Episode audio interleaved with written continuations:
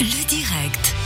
Le direct qui fait un tour du côté du manoir à Martigny avec une exposition qui se déroule euh, depuis demain jusqu'à... Ah non, depuis le 23 octobre déjà, c'était déjà il y a un petit moment. On en parle de cette exposition du collectif La Bûche, le collectif La Bûche, un collectif féminin d'auteurs, de dessinatrices, et on en parle justement avec une des scénaristes de ce nouveau projet, Les Voix, qui met les femmes en avant. C'est Anda qui est avec nous. Bonsoir.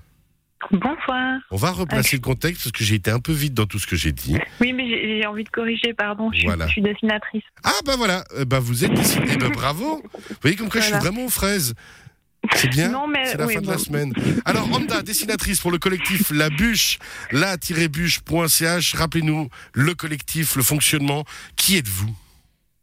Euh, du coup, on a un collectif d'autrices suisses romandes de bande dessinée. Voilà, Un Et, collectif euh, d'autrices, alors, de toute la Suisse romande. Hein. voilà, exact. Et euh, cette fois, on a travaillé avec deux scénaristes. Donc, j'étais presque Et- juste. C'était presque juste, ouais. Et donc, vous avez travaillé avec ces deux scénaristes et plusieurs autrices du collectif pour les voix. Qu'est-ce que c'est que les voix? Qui sont Alors, ces les voix, voix, C'est euh, trois voix.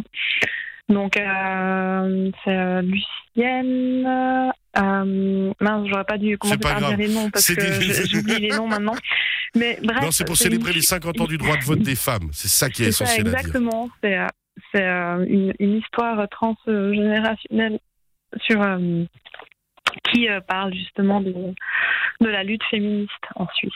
Alors justement, les voix, donc ça c'est le livre que vous avez sorti, le collectif Exactement. La Bûche, et il y a cette exposition Woman House euh, 2021 ou 2021 du 23 octobre au 30 janvier, ça c'est au manoir de la ville de Martigny. Et là où je me suis presque pas trompé dans toute cette interview, c'est que le vernissage c'est demain à 15h, c'est bien juste? Voilà, c'est le vernissage du livre. Le, vernissage. de, de la BD, des voix. de Voilà. la BD Les Voix.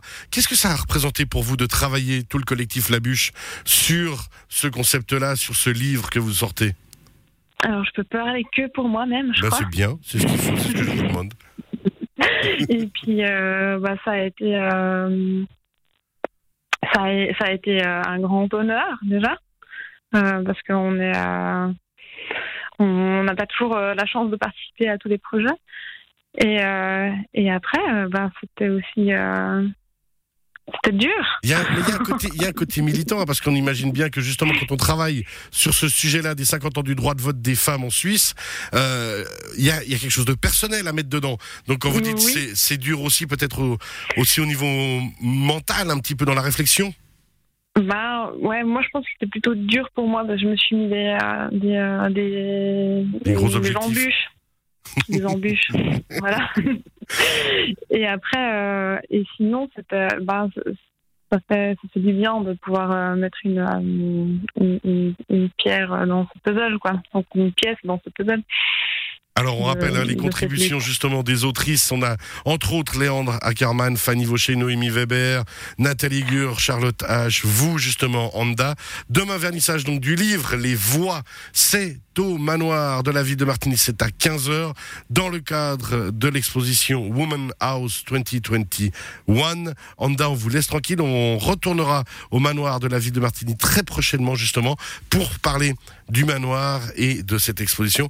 Merci beaucoup et on rappelle juste encore le site la-bûche.ch pour le collectif d'autrices La Bûche. Merci Anda d'avoir été avec nous.